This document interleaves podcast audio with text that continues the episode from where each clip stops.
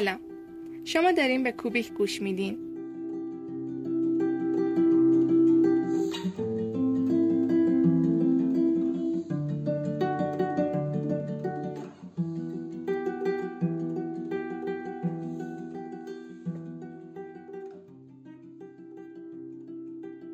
ما به قولمون عمل کردیم و بعد از یه هفته برگشتیم تا با هم ادامه گفتگومون با آقای متین نظیفی، طراح متخصص حوزه بازی رو بشنویم.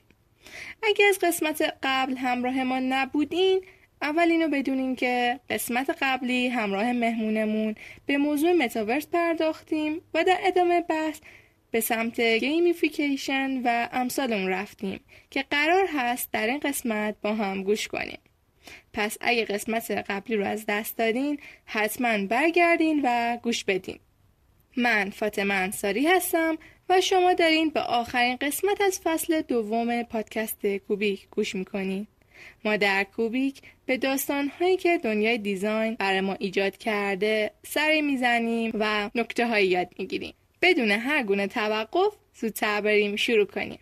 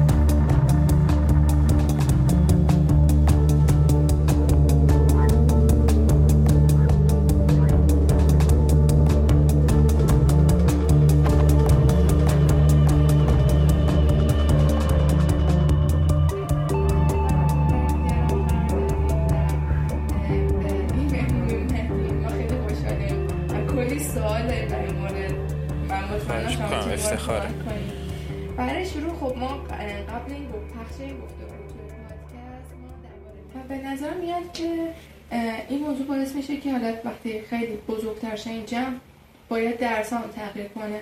حالا اگه مثلا دو تا شاخه بشه، حالا میتونه ایده پردازی بشه که کسایی که میخوان تو دیجیتال کار کنن نیاز نیست دیگه بخوان استراکچرا رو علوم پایه، مثلا اگه بخواد معماری بخونه، نوع ستون‌ریزی اونجوری چیزا فکر نکنم برشون لازم باشه. نوع درسن که کاربر چجوری فکر کنه، روانشناسی کاربر، جذب کاربر فکر کنم بیشتر مورد توجه قرار بگیره. ببینید، خب ما الان هم میگم این ظلم شده و مربوط به این قضیه نیست و قبل‌تر هم بوده. ما به این کار میگیم کانسپت دیزاین دیگه. متاسفانه ما اصلا یه مرحله‌ای که اصلا مشکل داریم قبلش توی طراحی صنعتیمون، ما یه سه مرحله رو داریم دیگه، ایدیشن، کانسپشن و بعدش پروجکشنمونه. ما که اولا متاسفانه با سیستم آموزشی که داریم بچه‌ها تو مرحله ایدیشن گیر میکنن، یعنی فبل مراد اصلا نمیشه دیگه ردش کرد. ما یه استاد داشتیم، استاد خلش، همیشه میگفت دیزاین یه گپی داره، تو اونو پر کنی دیگه باقیش خطی رفته. متاسفانه بچه‌ها تو همون گپ گیر میکنن، تقصیر خودشون هم نیست. به هر حال شما فرض کنین یک سیستم عمومی داریم. من همیشه موقع دانشجویی خودم هم یه جنگی داشتم. من از سر پروژه خلاقیت ترم 4 شروع کردم به گیم دیزاین و این شکلی بودن که داری چیکار میکنی، این چیه اصلا. بعد من باید یه ساعت توجیه میکردم که آقا اینم بخشی از دیزاینه، یعنی یه انرژی رو باید میذاشتم که آقا این بخشی از کار ماه، این خیلی چیز غریبه‌ای نیست متاسفانه، ولی خب داریمش دیگه، کاریش هم نمیشه کرد و خب دانشجو اونجا گیج میشه. خب دانشجویی که گیج میشه بعدم شما برمیگردین بهش میگین آره مهندسه که بیاد بیرون میره یه شرکت کار میکنه ولی طراحه که نمیتونه بره، در حالی که همین چیزی نیست. مسئله اینه که ما خب وقتی فرصتی رو از این ور دیزاین نکردیم براش، بله اونم بیاد هم شکلی میمونه. خب من الان چیکار کنم؟ الان من از دوره خودم خیلی از بچه‌ها رو میبینم هیچکون رفتی به طراحی ندارن. یکی داره مثلا کار اصلا زیبایی انجام میده، طرف نهایتا تونسته، مثلا میگم من واقعا لذت میبرم، یکی رو داشتیم رفته تو کار فود دیزاین، میبینم چیزای قشنگی رخ میده ولی بازم تنهاست، یعنی خودش داره تلاش میکنه. متاسفانه این سیستم رو داریم و میگم قبل از اون این که میگید درس‌ها باید تغییر کنه، درس‌ها باید تغییر میکرد خیلی وقت پیش. این خیلی چیز بدیه که من وارد کلاس میشم میخوام رندر درس بدم میگم یو وی، هیچکی نمیدونه چیه. یعنی این شکلیه که اصلا نشنیدنش. اوکی خب نشنیدید، میگم میتونید مثلا من 7 سایت معرفی میکنم که 7 سایت مثلا دیفالتیه که شما میتونید باهاش دیگه کار کنید، یه دونش رو هم ندیدن بچه‌ها. خب این اتفاقیه که شما، من همیشه میگم توی حوزه گیم دیزاین تنها مبحثیه که یه جورایی ایران داره پا به پای جهان پیش میاد، مجبوره که پیش بیاد و الا جا میمونه. خب دیزاین مهمتر از گیمه، یعنی اگر دیزاینتون جا بمونه گیمتون جا میمونه و متاسفانه بچه‌ها به روز پیش نمیان. خب آره یه مبحثش میشه گفتش که به هر حال باید خود فرد این کار رو بکنه، ولی من این رو خیلی قبول ندارم. بله خود فرد باید این کار رو بکنه، ولی اومده دانشگاه که یه گایدنسی رو بگیره دیگه. اگر همین چیزی وجود نداره خب چرا اصلا همچین جایی وجود داره؟ متاسفانه بله درس‌ها باید خیلی وقت پیش تغییر می‌کنه، خیلی وقتا تغییر بکنه ولی نداریمش. یعنی شما میگین مثلا معماری رو مثال زدین، استراکچر رو عوض شد، شما سرچ کنین هر اسم بازی هر چی. من که از بهتریناش که اگر بتونین همینم قرار بدین، بزنین بایوشاک کانسپت، ساختموناش رو ببینید. بایوشاک یک رمان خیلی مشهوره و 3 ویدیو گیم تا حالا ازش اومده، 4میش داره میاد به احتمال قوی امسال یا سال دیگه میاد و یکی از شاهکارهای طراحیه به نظر من. از لحاظ نویسندگیش که شاهکاره، از لحاظ نراتیو دیزاینش شاهکاره و شما برید سرچ کنید. بچه‌ها من همیشه اینو اینجوری مثال میزنم، شهری زیر آب شهری در آسمان. علاوه بر مفاهیم زیبایی که توی دیزاین داره، شما فقط استراکچر معماری اونجا رو ببینید. حتی به مباحث ساختش اشاره کرده با اینکه مجازی، اینکه چجوری شما یک شهر رو زیر آب بتونید رو حالت فلوت نگه دارید یا چه شکلی یک شهر روی هوا نگه داشته شه. راجع به اینها صحبت شده. یعنی داریم همچنان اون مباحث رو و باعث میشه یه دیتیل دیزاین خیلی جذاب در بیاد. ولی بله به صورت کلی فردی که اونجا رو 3D کرده صرفاً دیگه براش مهم نبوده حالا این شهر چه شکلی زیر آب میمونه. یعنی یک فرصت شغلی خلق شده که کاملا با چیزی که ما میدونیم متفاوته. درسته در پروژه کلی مطرح شده ولی اون پروژه بچه‌ها یک پروژه تریپل ایه. یعنی حداقل 400-500 نفر دارن همزمان روش کار میکنن. شما حساب کنین مثلا 40 تا 3D آرتیست داره فقط برای ساختموناش. یعنی افراد چه شکلی به هم لینک شن، چه شکلی یک لید آرتیستی اون بالا باشه و قطعا شغله فوق العاده جذابی ایجاد میکنه که الان هم هست. یعنی میگم این فضا رو ما در حالت ویدیو گیم داریم. ولی حالا من بهتون اشاره میکنم اگر خارج نباشه از بحثمون به سیستم ماد دیزاین. نمیدونم میدونید چیه یا نه. ماد دیزاین اینطوری بگم، فرض کنید شما یک بازی رو طراحی کردید و این بازی لانچ شده. خب وقتی شما یک بازی طراحی می‌کنید از لحاظ زمانی، هزینه مالی به کنار، از لحاظ زمانی شما وقتی ریسورس منابع انسانیتون کمه. آقا من فرض کنیم با شما 2 نفر دارم کار می‌کنم و داریم بازی طراحی می‌کنیم.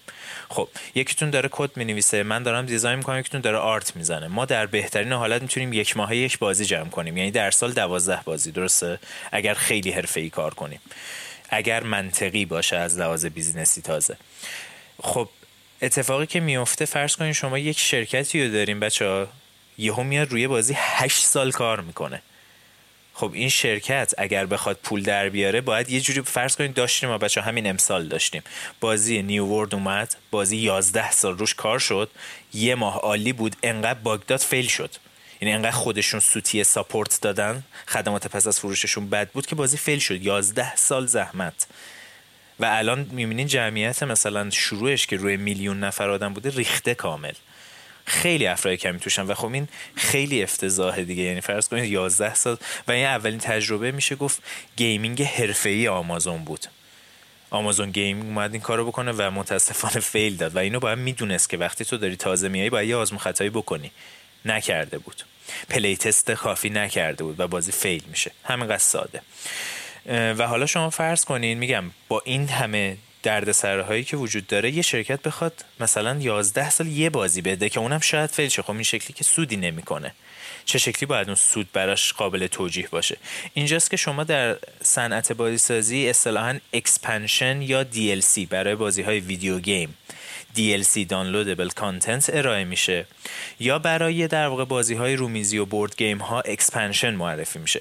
خب اکسپنشن ها مثلا ممکنه یه لباس اد کنه، یه لول کوچیک اد کنه، یکم بازی رو در واقع وست میکنه، اکستندش میکنه، ولی اونقدر انرژی نمیبره. مثلا قراره از ماها قرار بود یه ماهه بازی بزنیم، یه هفته‌ای بهش یه اکسپنشن بدیم. خب پس ما الان بازیامون شو به جای 12 درصد 48 تا یه جورایی و سود مالی برای اون میاره. حالا یک مفهوم میاد به اسم ماد که مخفف مادیفیکیشنه. اکسپنشن رو توسط شرکت ارائه میشه، مادیفیکیشن ها توسط مردم ارائه میشه. یعنی فرض کنیم من بچا یک بازی مورد علاقه دارم، الان بیشترین مادی که در جهان ارائه شده برای بازی اسکایریمه. بهتونم میگم الان چرا سیستم مات کردن تا قبل از سال 2010 حتی جرم شناخته میشد. یعنی شما اومدی بازی یه شرکت رو تغییر دادی و به اسم خودت لانچش کردی و مردم میتونن مجانی مثلا یا به ازای پولی که به شما میدن دانلودش کنن. خب این کار جرم بوده، شما دارین کپی رایت رو نقض میکنین. شرکت بتستا میاد و از این کار نهایت استفاده رو میبره. توی اوج برشکستگیش میاد یک بازی شاهکار به اسم اسکایریم ارائه میده و بازی تا بچا 10 سال اومده و همچنان فروشش میلیاردیه. خب بازی آفلاینه، دقت کنین، بازی آنلاین نیست که آپدیت بگیره. چه اتفاقی افتاده؟ سایتی هست به اسم نکسوز مات که من براتون حالا میذارمش اگه خواستین ببینین. میاد شروع میکنه آقا من 3D آرت بلدم، یکی موسیقی بلده، یکی انیمیشن بلده، یکی بلده نویسندگی کنه، بچه‌ها یکی تایپ بلده. در همین حد همه آدم‌ها رو جمع میکنه و تیکه‌های موتور بازیسازیشو به صورت ناقص در اختیارشون میذاره. چه اتفاقی میفته؟ شما میرین تو بازی یه تیکه رو مادیفای میکنین، تغییرش میدین. مثلا من میخوام قیافه فلان کاراکتر عوض شه، لباسش عوض شه و من فشن آرتیستم، مثلا چیکار میکنم؟ اون لباس رو عوض میکنم و این رو در بازی قرار میدم و باقی میان دانلود میکنن و میتونن منو دونیت کنن، ایندورس هم کنن، مثل سیستم هایی که مثلا تو لینکدین هست. من یه فرصت شغلی برام ایجاد شد. نکته جذاب این شرکت از اون سال بچا فقط یک بازی داده بیرون و اون بازی هم داره همین شکلی ماد میشه و همچنان این شرکت جزو پرافتخارترین و پردرآمدترین شرکت‌های بازیسازی جهانه. چرا؟ چون همین الان که صحبت می‌کنم اگر برین تو نکسوز ماد از صبح ما تا همین ساعت الان 11 و 24 دقیقه صبحیم بچه‌ها، فکر می‌کنم 340 تا ماد دادن بیرون. یعنی 340 ماد همین الان ریلیز شده، همین ساعت کمی که گذشته. همین قصه ساده، مثلا ساعت 8 صبح تا 11 صبح تو 5 ساعت مثلا بگیریم بیاریمش تو 12، بیارینش تا 1، هر چقدر که برین همین قدر ریلیز میشه. چرا؟ این باعث میشه که بازی شما مثلا ماد گرافیکی میگیره، بازی مال سال 2010، خب گرافیکش قطعا قدیمیه، ولی شما وقتی بازی رو وام میکنین، من براتون یه ویدیو هم میفرستم، یهو میبینین بازیایی که الان میاد خفن تره. چه اتفاقی افتاده؟ یه سری ماد آرتیست اومدن مثلا گرافیکش رو عوض کردن. من اومدم بازیم رو مثلا بهش یک 3D مدل اضافه کردم، یه ماشین بهش، فرض کنید جی تی ای بچا خیلی ماد داره، من اومدم ماشین مثلا پیکان میذارم. آقا همچین کارایی کردن، ایرانی ها هم کردن، طرف پراید گذاشته تو جی تی ای. ویدیوهاشو ممکنه دیده باشین تو پیج‌های مختلف، چه میدونم مثلا زفت یا میبینی جوادی اصاری داره پخش میکنه، همین شکلی میرن و میان همینچین کارهایی رو میکنن و بازی رو باعث میشه حالا ببینین چقدر مردم، چون از جنس چیزیه که مردم میخوان و باهاش اون حس ریلیتدنس ذهنی رو ایجاد میکنن و بهش ربط پیدا میکنن، همه دانلود میکنن. باعث میشه جی تی ای چقدر مسخرهش میکنن، از نسل ایکس باکس 360 بوده، الان هم دارن هنوز میدنش، همون یه بازی رو. سود شرکته، این کار باعث میشه خیلی بشه. طبعا خب متاورس هم حالا فرض کنین روی اسکیل گنده تر، یعنی شما میتونید کارهای روزمره تون رو این کارو کنین. بله تو جی تی ای شما یک خلافکارید و میتونید اون کارها رو بکنید. حالا فرض کنین زندگی واقعی شما میتونه یک جنبه اجتماعی مجازی بگیره که لایوه بچه، مهم بودنش لایو بودنشه. شما نمیاید مثل اینستاگرام یه صفحه رو پاز کنید، پس چون تعاملات مطرح میشه قطعا دیزاینرها اونجا باید باشن. اگر دیزاینری اونجا نباشه تعاملات کنترل شده نیست، هدفمند نیست، واسه همین ضرر ایجاد میکنه. میشه فقط بیزینس. این خیلی چیز خوبی نمیشه. پس طبعا خیلی شغل عجیب غریبی اضافه میکنه. همون قدری که سال 2010 ماد دیزاین اومد، یک چیزی که جرم بود یا یک چیزی که خلاف چیزی بود که همه انتظار داشتن، شده پارت اصلی که درآمد خیلی هاست. یعنی دارم میگم شما الان بریم مات‌های ریلیز شده فکر میکنم روی نزدیک 1 میلیون یا حتی بیشتره برای اسکایریم یک بازی، و اونجا فکر میکنم نزدیک 300 بازی حداقل ساپورت میشه. حساب کنید هر کدومشون چقدر مات میگیرن و چقدر تغییر میکنه. و فقط فرض کنید من دارم حوزه 3D دیزاین رو میگم، یعنی اگر شما یک 3D آرتیست باشید فقط میتونید آبجکت اونجا اد کنید، ببینید چقدر فرصت شغلی براتون داره که اصلا براتون مهم نیست آیا این مثلا یوزابیلیتی داره یا نه، صرفا فرمه. ما مثلا یه شمشیر داریم قدر مثلا خود یاروه، هیکل طرفه، خب این اصلا واضح نمیشه حملش کرد در واقعیت، ولی تو بازی هیچ مسئله ای نداره. یک فضای ویژواله که فوق العاده هم بازی رو جذاب تر میکنه. من در خدمتم. سوالی داشتم از پایه شروع کنیم، یعنی ممکنه که بزن الان که داره گوش میده به ذهنش بیاد که اصلا چرا یه فرد نیاز میبینه که وارد این فضا بشه. بخوایم به این سوال پاسخ بدیم، چرا اصلا این فضا که لایو پخش بشه؟ من جواب سوالو اجازه بدید این شکلی بدم. بحث نیاز نیست، بحث دیزایره. 3 کلمه داریم دیگه، نید، وانت، دیزایره. همه اینا رو متاسفانه ما تو فارسی خواسته طرف ترجمه میکنیم. این ضعف زبان فارسی ما میشه. نید ما طبعا یک سری چیزایی مثل خورد و خوراکمون، آقا سقف بالا سرمون، پوشاکمون. وانتمون کاریه که ما میخوایم ولی وقتی بهاش یکم میره بالاتر ازش پشیمون میشیم. دیزایر ما چیزیه که بهاش هم ببری بالاتر من میام سمتش. کل هدف گیم دیزاینی که ما انجام میدیم این شکلی تعریف میشه. گیم دیزاین یک بازی ذهنیه، اصلا ربطی به خروجی یا مثلا اونی که ما میگیم مثلا ویدیو گیم شد، بورد گیم شد، بازی گوشی شد، اینا پلتفرمن، اینا قالب ارائه مان، ربطی به کار ما نداره. اونا در واقع چجوریه که شما میریم مثلا میخواین یه چیزی رو تولید کنه، این طرف میاد میگه محدودیت قالب دارید. پس در واقع وقتی ما میگیم یک پلتفرم، بحث ما دیزاین نیست، بحث ما محدودیت های دیزاین ماست. مثلا آره من میتونم رو بازی ویدیو گیم آپدیتس بدم، ولی اگه بورد گیم بازی رو میزی مثل مونوپولی رو ارائه بدم میتونم بعدم بگم من آپدیت میدم؟ نه، این میشه محدودیت. اما چیزی که خاصش میکنه اینگیجمنت ذهن مخاطب ماه. چی میشه که شما مونوپولی بازی میکنین؟ من مونوپولی رو مثال میزنم همیشه به عنوان شاهکار دیزاین. میدونین چرا؟ من یک سوالی ازتون میپرسم ببینم تغییراتشو میدونین یا نه. فرق نراتیو و استوری میدونین چیه؟ شاید به نظرم استوری باید یه چیز خیلی کلی‌تر باشه، نراتیو جزئی‌تر تمام اتفاقات میگه. یه شروع داره، یه پایان داره، بعضی وقتا داستانه. نمیدونم حالا. بذارید من یکم متفاوت بهتون دید بدم. بچه‌ها استوری همون داستانیه که میدونیم. به قول شما یک شروع داره، یک پایان داره، یک سری جزئیات داره، یک سری کلیات داره. نراتیو نحوه بیان کردن اون استوریه. من از شما میپرسم آیا شما وقتی همتون مونوپولی بازی کردین دیگه، درسته؟ وقتی مونوپولی بازی میکنین کسی برای شما اولش داستان میگه، میگه داستان شهر همچین چیزیه؟ نه، شما همینجوری پولاتون رو میگیرین شروع میکنین بازی. اما آیا حس پولدار بودن بهتون درس میده؟ نکته اینجاست، مونوپولی شاهکار دیزاینه. یعنی من متاسفانه یک سری افرادو داریم، حالا من این بحث رو براتون وا می‌کنم، یادتون باشه حتما بهش بریم، ازش خارج نشیم، اینکه چه شکلی اصلا وارد این مبحث میشیم. متاسفانه من هر دو دسته رو دارم بچه‌ها.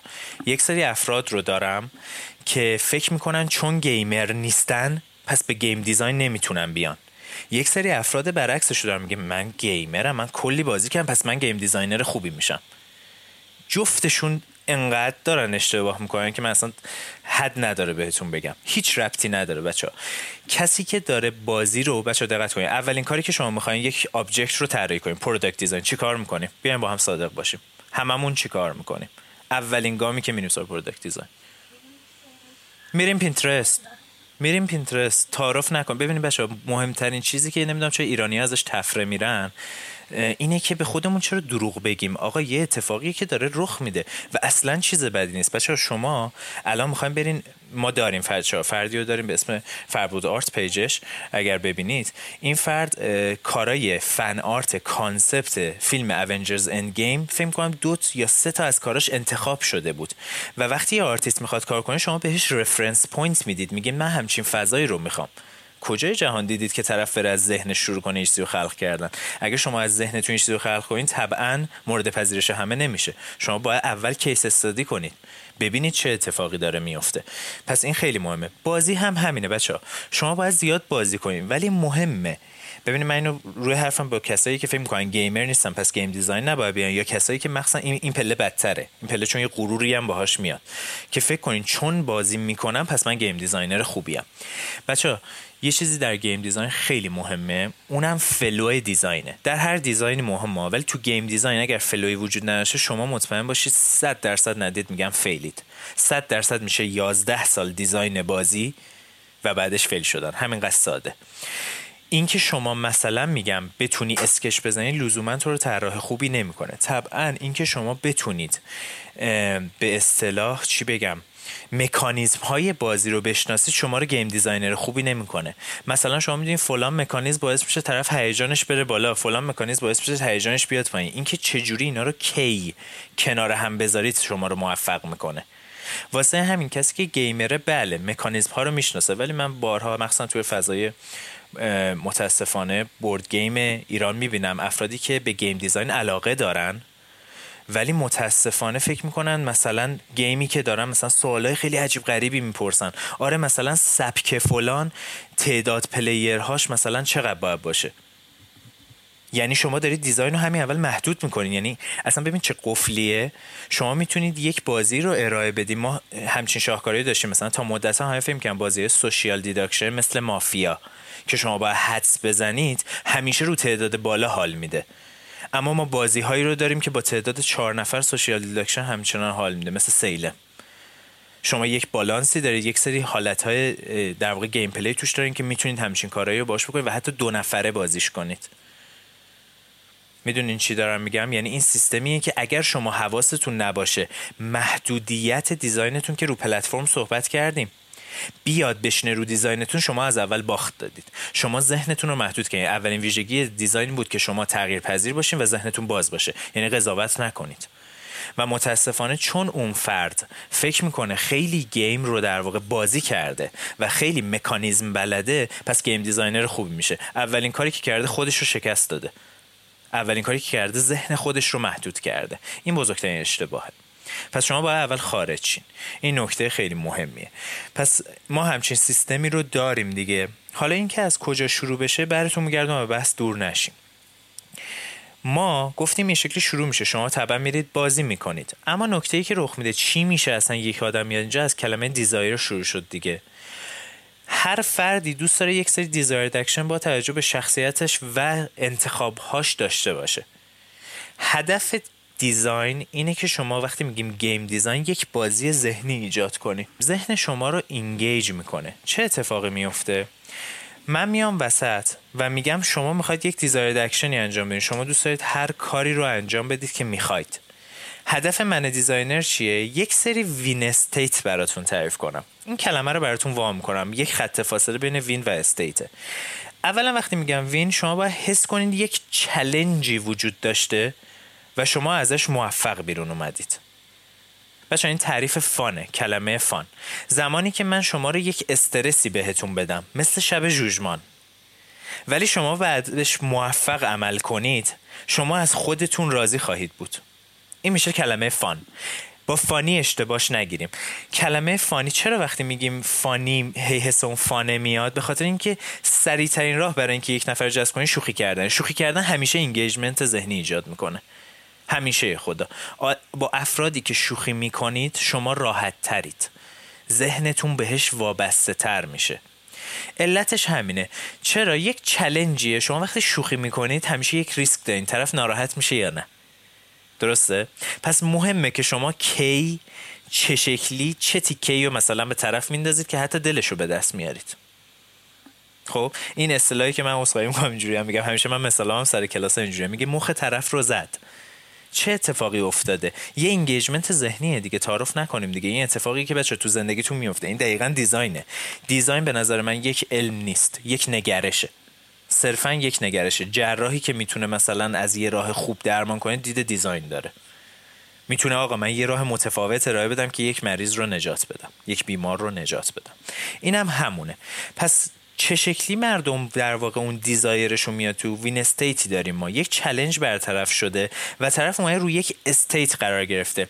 همیشه من اینو مثال میزنم، میگم که دیدین وقتی جایزه میدن رنک 1 و 2 و 3 میان روی یه دونه سکو وای میسن، همون حالته وین استیت. شما اومدید اول شدین، شما یک چالش رو برطرف کردین. در نتیجه من اومدم صرفا یه راهی رو براتون قرار دادم که شما کاری که میخواین رو انجام بدید. به عنوان مثال جی تی ای بچه، شما میتونید تو واقعیت برین اون آدم بکشید، دزدی کنین، همه این کارا رو بکنید؟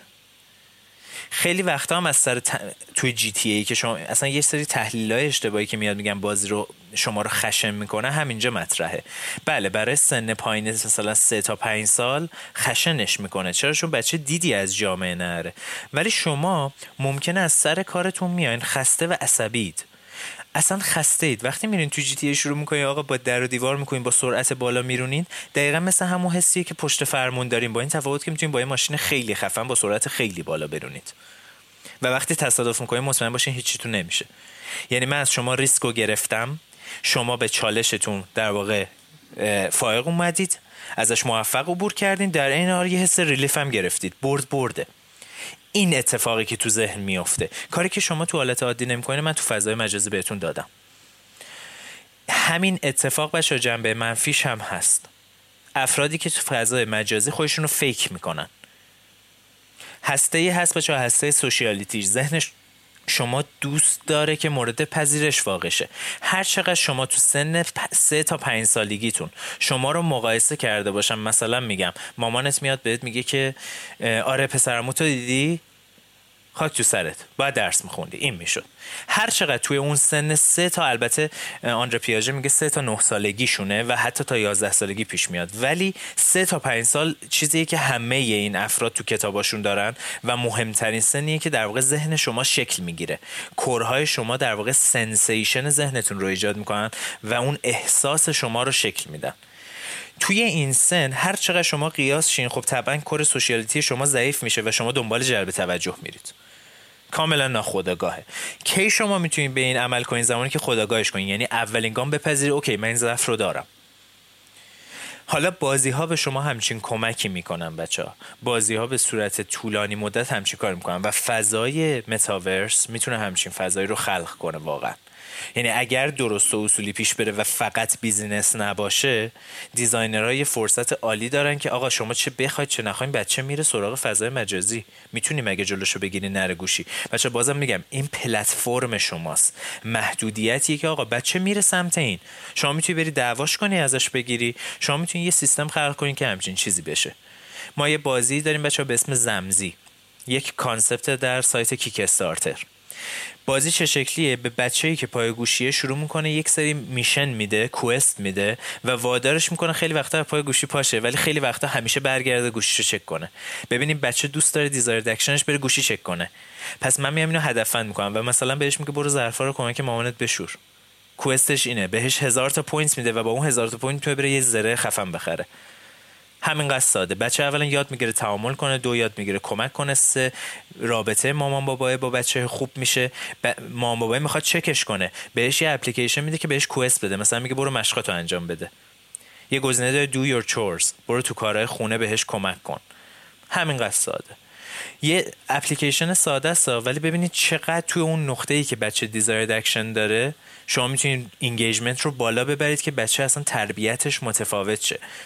و این خیلی چیز خوبیه، چیزی که ما الان تو ایران میبینیم دیگه. چند درصد افراد، من 90% مواقع درامای بچه هست. آره مثلا مام بابا چرا اومدی دیزاین داری میخونی؟ سیستم رو ببینید چقدر میتونه. من خودم دانشجوی ریاضی بودم، بعد یهو عوض کردم اومدم طراحی صنعتی. همینقدر راحت. و من هم همه اون داستان‌ها رو گذروندم. این چیز طبیعیه. منتها انقدر متاسفانه ما تو ایران هیچ زیرساختی رو نداشتیم، هر ورشو میگیریم که اینو درست کنم اونجاش هم این شکلی شد. واسه همین من برمیگردم به 2 سوال قبلی. آیا درسنامه‌ها باید عوض شه؟ بله، ولی خیلی چیزای دیگه هم باید عوض شه. این متاسفانه همونقدر که میگم از ریشه شما چی میشه باعث میشه یه فرد بره سمت بازی. الان شما مثلا نمیتونید من بگی بازی نمی‌کنین، شما تو اینستاگرام درگیر یک بازیید. ما یه سری توی بنیاد ملی که بازی دیزاین می‌کردیم یه جمله باحال داشتیم، گفتیم بازی‌های مامان پسند. از بازی‌ها رو دیدیم مرج میکنن، همه مامانا بازی میکنن، سودآورترین بازیه بنیاده. ما اینا رو واسه مامانا دیزاین میکنیم. اصلا هدفمون اینه، یعنی باب شده بچه‌ها میگن راه که میریم به این تیم‌ها میگیم بازی مامان پسنده. میگه آره اینو داریم میزنیم، این میاد میشینه بازی میکنه. چرا؟ چون طرف تو مترو میتونه مرج کنه، داره آشپزی میکنه میتونه مرج کنه. خیلی راحت میتونه یه سری بازی‌ها رو بزنین که اینگیجمنت حداقلی رو برای اون فرد ایجاد کنین. حالا یه سری با هدف پوله، اکثرا تو ایران با هدف پوله، ولی اولین باری که اینا اومده هدف دوباره همون سوشال ریلیفشه، یه کوچولو ذهنش از خانواده‌اش که مثلا تحت فشار دور شه، دوباره وقتی برمیگره یا با بچه‌ش دعواش نشه. یه همچین سیستمی رو داریم. من حالا یه چیزی که یادم اومد میگین مامان پسند، اولین ترفندی که مامانم زده بود برای داداشم که بتونه مثلا ایکس باکس بازی بکنه، حالا خیلی هم بهش نشه، بهش گفتم که هر 100 تا تنابی که بزنی اجازه داری یه 100 ایکس باکس بازی بکنی. به این تکنیک میگن تو دیزاین فیکس اکشن ریوارد، یعنی شما یک عملی رو انجام میدین در ازاش یک جایزه میگیرید. کاملا هم کار درسته، کار بدی هم نیست.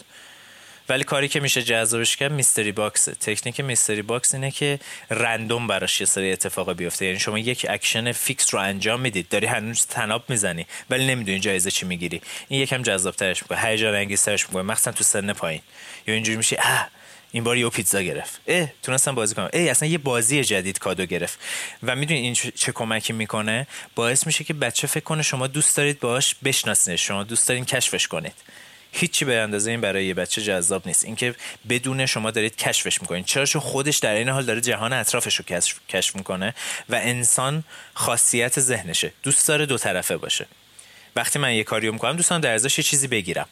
بچه همینه که مثلا من این تو دیزاینرها داریم کار فیری انجام میدن.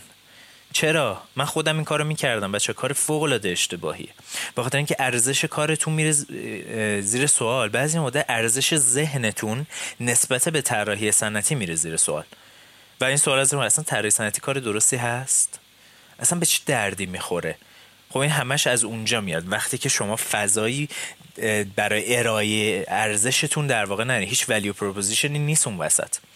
شما حتی توی دانشگاه هم که میاید در نهایت یه جور رقابته که در بهترین حالت طرح منو استاد بیشتر تعریف کرد، واو شیت منو دید گفت چقدر جذابه. همین الان هم که ماشاءالله آنلاین شده دیگه اونم ازشون گرفته شده، یعنی شیتی هم که زده نمیشه به دیوار، همون یه تیکه هم نریم. این تفاوتیه که بچه‌ها معمارا دارن دیگه با طراحای صنعتی، واسه همین همیشه دعوا دارن دیگه. این البته الیتیسم ذهنیه ها، اینم یه بازیه بچه‌ها، یه تکنیکی، یه تیکه تو مغز به اسم الیتیسم ذهنی که باعث میشه مثلا طراح صنعتی با معمار حال نکنه، معمار با طراح صنعتی. مثلا من الان برادرم معمار بغلم باش حال نمیکنه، یه همچین تمی داره، ولی یه همچین کلی. این سوالی که به وجود میاد اینه که خب ما خیلی درباره گیمیفیکیشن حرف زدیم درباره‌اش. برای من سوال میشه یعنی فقط کل متاورس بازی‌های مختلفی که افراد باش ارتباط دارن، یه دنیای دیگه که وقتی واردش میشه؟ نه ببین این همون تیکه‌ای که میگم، شاید من بد توضیح دادم. ببینید وقتی میگیم گیم، مسئله پلتفرم نیست، مسئله ذهن شماست. ذهن بازی میخوره خیلی راحت، مثل زمانی که شما کلمه‌ای رو به کار میارین که شما عاشق شدید. خب اینا همش خاصیت ذهنه، اصلا چیزی به اسم تعریف احساسات ما داریم. ببینید وقتی یکی این بچه‌ها خاصیت در واقع شاعرگونه و احساسی ایرانیاست مخصوصا، و حالا همه جوامع دارن ولی ایرانیا خیلی بیشتره که مثلا آره دل و قلب، ولی در واقع یک هسته‌ای در مغزه که احساسات شما رو داره تعریف میکنه. درسته؟ متاورس یک فضای بازی نیست. شما همین الان که نشستین داریم با هم حرف میزنیم، اینگیجمنت ذهنی رخ میده، یک نوع بازیه. من از چه کلمه‌ای استفاده کنم، در چه حالتی باهاتون صحبت کنم، توناژ صدامو به یه جاهایی ببرم بالا، یه جایی بیارم پایین، اینا همش باعث میشه شما اینگیجمنت ذهنی داشته باشید. درسته؟ پس این یک گیمه. اوکی، حالا این گیم میتونه آیا در قالب ویدیو گیم بیاد؟ نه، در قالب یک سیستم SBU. میدونید چیه؟ SPU در الان که تو ایران تازه رسیدیم ماشاءالله بهش، گوگل آوردش اولین بار اگر اشتباه نکنم، یه شرکت هندی آوردش، گوگل از روش برداشت. من تو دو سه تا منابع چیزای مختلف دیدم. شما یه شرکت دارین، فرض کنید من 12 نفر دارن زیر دستم توی یه اداره کار میکنن، میام این 12 نفر رو به 4 تا گروه ستایی تقسیم میکنم. چی کار میکنم؟ من لیدر اینام ولی چه اتفاقی میفته؟ هر کدوم از این 4 تا گروه یه لیدر بینشونه، باعث میشه که یه نفر احساس قدرت کنه، 2 باقی با این در ارتباطن، من با 4 نفر در ارتباط باشم. پس سرعت کار بالا میبره. چند تا خوبی داره، چند تا بدی. خوبیاشو که گفتیم. بعدیش چی میشه؟ بعد از این مدت طرف اونی که هد شده بود حس میکنه رسیده ته ماجرا. 1 میگه من چه نیازی به شما دارم. 2 این شکلی که خودش بی انگیزه میشه و کمتر کار میکنه، یعنی در هر صورت شرکت ضرر میکنه در طولانی مدت. خب ولی اصلا این یه بازیه. ما تو مدرسه بودیم چیکار میکردیم؟ تیم کشی میکردیم، فوتبال بازی کنیم. حالا تیم کشی که کار اداری رو راه ببری. یک بازیه ولی پلتفرم عوض شده. مسئله اتفاقی توی تیم کشی که می‌کردیم، مثلا فوتبال بازی کنین، گل کوچیک بازی کنین، چه می‌دونم والیبال بازی کنین، همه اینا چه اتفاقی می‌افتاد؟ حس این که منو انتخاب کرد. ببین رفیق صمیمیت شده لیدر، اولین نفر تو رو برمی‌داره، چقدر خوشحال می‌شی. مسئله اینه، مسئله اون بازی است. حتی خود والیبال اول مهم نیست، والیبال هم باز یک پلتفرمه. ولی ببینید طرف میگه این منو انتخاب کرد، چه حس بدی پیدا میکنه اونی که همیشه نفر آخر انتخاب میشه؟ حس یوزلس بودن که هیچ تیمی نمیخوادش. میبینین مسئله اون اتفاقی که تو ذهن شما داره رخ میده. حالا شما بگین تو متاورس دیگه 100% ذهن شماست بچه‌ها، شما که فیزیکال اونجا نیستید، فقط ذهن شما اونجا وجود داره. پس یک بازی رخ میده. فردی که عروسی کرده آیا یک گیمه؟ نه، گیم به معنی گیمی که ما میشناسیم نیست، بازی کامپیوتری که نیست، داره واقعا ازدواج میکنه بچه اون بنده خدا. خب ولی مسئله اینه مهموناش میشه، من خیلی راحت بگم شما خانم‌ها موقع عروسی لباساتون رو مگه با هم دیگه کامپیر نمی‌کنین، مقایسه نمی‌کنین، وای فلان لباسش از من بهتره. این اتفاق میفته دیگه. حالا فرض کن این طرف لباسش رو چند سنی داشته که کاستومایز کنه، یعنی بدون اینکه بهای خاصی برای لباس برید بیرون بخری، مثلا بری کل بازار رو بگردی و در نهایت لباسی که میخوای گیر نیاری، طرف داره میگه من کل فضای اینترنت رو بهت میدم، لباسی که میخوای بپوش. حالا ببینید چه مدل بازی ذهنی میتونید تو ذهن خانم‌ها الان ایجاد کنید تو یه عروسی.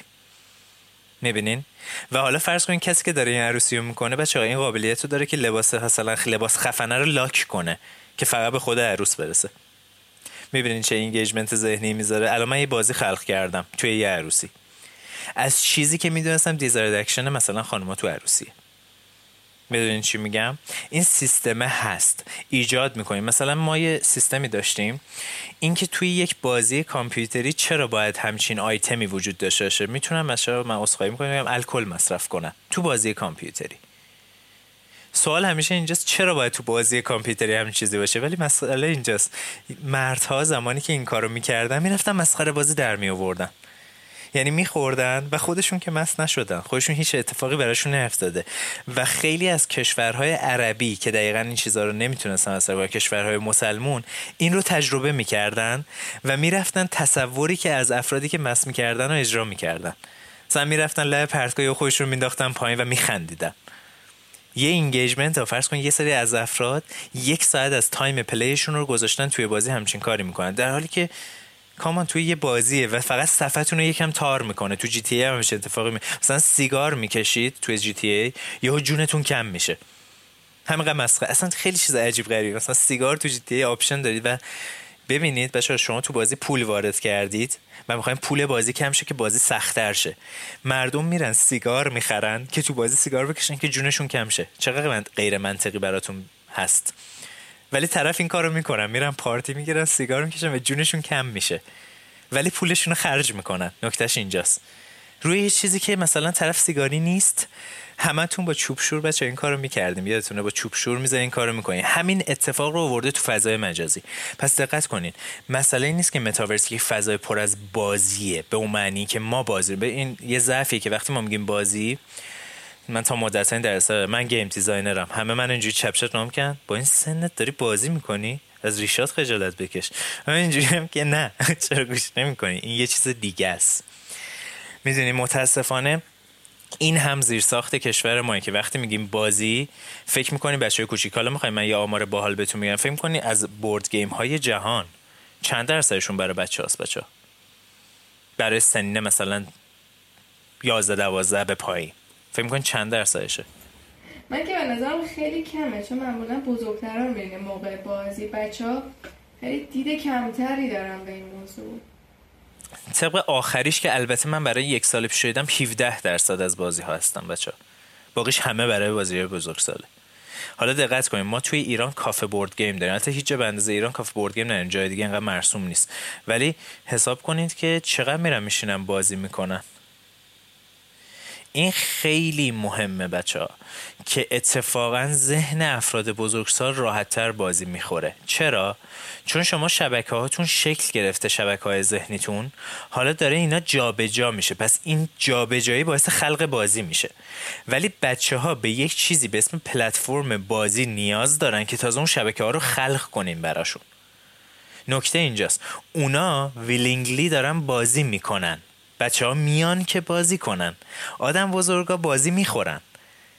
همیشه خدا هم فکر میکنن بیرون بازی هن، ولی همیشه خدا داریم بازی میخوریم تو هر لحظه. همین الان که دارین صحبت میکنین دغدغه های ذهن شما داره شروع میکنه هسته های ذهنی شما رو عوض میکنه، در نتیجه شما ناراحت میشین، شما خوشحال میشین، شما یهو میگی وای من این کارو کردم.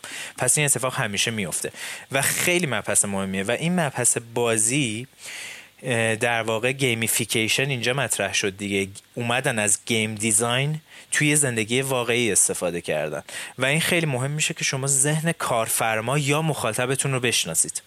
در واقع همچین کاری میکنید دیگه. ما تو گیمیفیکیشن میایم یک سری پیشبینی و پردیکشن میذاریم که بگیم آقا ممکنه مخاطب من همچین چیزی رو بخواد، یعنی ممکنه این دیزایر اکشنش باشه. بعد میریم تست میکنیم، شد نشد عوضش میکنیم.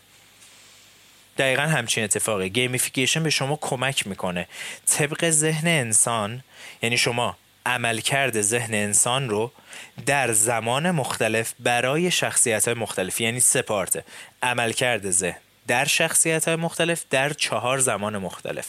4 زمان مختلف هم بچه‌ها اینه، شما یک دیسکاوری فیز دارید که طرف آشنا میشه. به عنوان مثال شما میخواین فیلم ببینید، کدوماتون هر دوتون اهل فیلم‌های مارول و دی سی هستین، سوپرهیرویی یا نه؟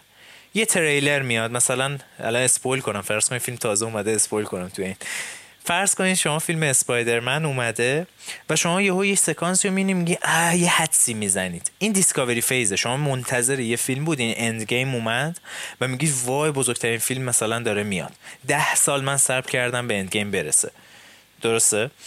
این اون دیسکاوری است. بعدی آنبوردینگه. بچا دیدین روی مثلا جعبه چاقو میگه چه یه وسیله جدید می‌خرید، دربازکن می‌خرید، می‌بینین انواع دربازکن روشه، همشو یه مثلا کاتالوگ گذاشته که توضیح داده بهتون چه شکلی کار میکنه. این اون مرحله آنبوردینگه. اصطلاحاً تو بازی‌های کامپیوتری چی داریم ما؟ توتوریال داریم، درسته؟ آموزش میده بازیو. تو بازی‌های رومیزی پروموتر تو کافه است، یا مثلا میگم من بازی کردم، حالا ما سه تا داریم میریم با هم بازی کنیم، شما مونوپولی نزنید، من میام شروع می‌کنم خب این کارت این کارو کنه، بچه شما میتونین خونه بخرین، من حکم اون توتوریال دارم برای شما، من قراره بریم آنبورد با هم بازی کنیم. و مرحله بعدی اسکافولد، داربست سازیه دیگه، جاییه که پلیر رها شده و داره کار خودش رو میکنه، شروع میکنه با قوانین مختلف رو کشف میکنه، باهاشون بازی میکنه، شما رهاش نکردیدا، براش یه سری هینت میذارید دیگه، دخالت نمیکنید دیگه، محدودش نمیکنید. مثلا نمیریم بهش بگید تا وقتی که دیدین گوشی‌ها یه اپو میخواد یاد بده همه جا رو سیاه میکنه، میگه تا اینو اوکی نزنین نمیذارم با جای دیگه کار کنین، شما هیچ وقت تو اسکافولد همچین کاری نمیکنید، میذارید راحت دست بزنه، ولی قبلش بهش آموزشی دادین. و مرحله آخر مرحله اند گیمشه، مرحله‌ای که بازی شما دیگه داره تموم میشه. معمولا شما توی متاورس، الان دارن میگن متاورس اومده که اصلا اند گیمی نداشته باشه، یعنی شما به محض اینکه از این اتاق خارج میشین به اتاق بعدی بتونید وارد شین.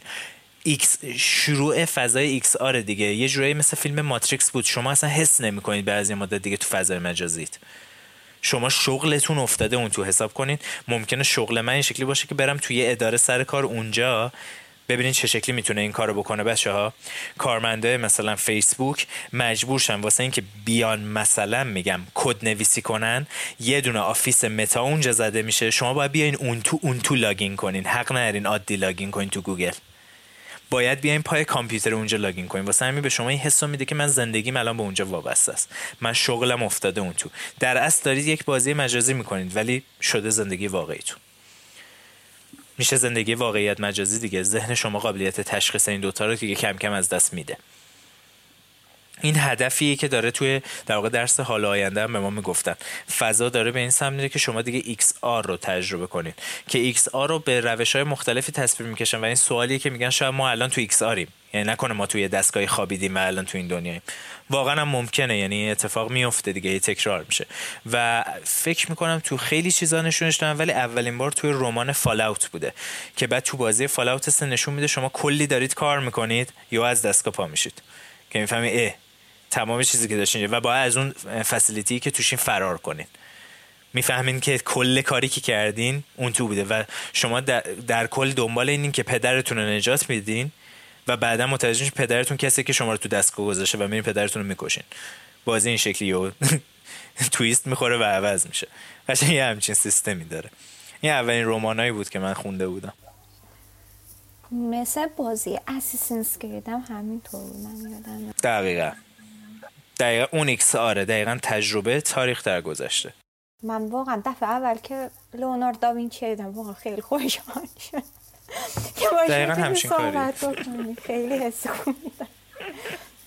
تازه بهتون های فای هم میداد، با اینکه های فای اون موقع قطعا نباید میبوده. بچه من کار خودم توی مثلا حوزه گیم دیزاین، حالا نمیدونم دپارتماناشو چقدر میدونید، 3 دپارتمان کلی داره: کدنویسیشه، آرتشه و دیزاینشه. من خودم عاشق بخش دیزاینشم، مدتی به عنوان کریتیو دایرکتور کار کردم که کریتیو دایرکتور میشه هد این 3 نفر که وظیفش اینه که تنظیم کنه مخاطب از پکیجی که ما ارائه میدیم راضیه. یعنی بازی که قراره بره بیرون از لحاظ دیزاین شاهکاره که بالا سر کریتیو دایرکتور معمولا یک دایرکتور قرار میگیره که دایرکتور کارش فدا کردنه. دایرکتور مستقیما وصل به مبحث‌های بیزنسی، یعنی یه پروداکت منیجر بهش وصله. از اون طرف قضیه ما بهش کیو وصل داریم؟ یک پابلیشر رو وصل داریم، یک پرودوسر رو وصل داریم. طرف پول داره میخواد پول بده دیگه، دایرکتور باید قانعش کنه که آقا پولت بهت برمیگرده.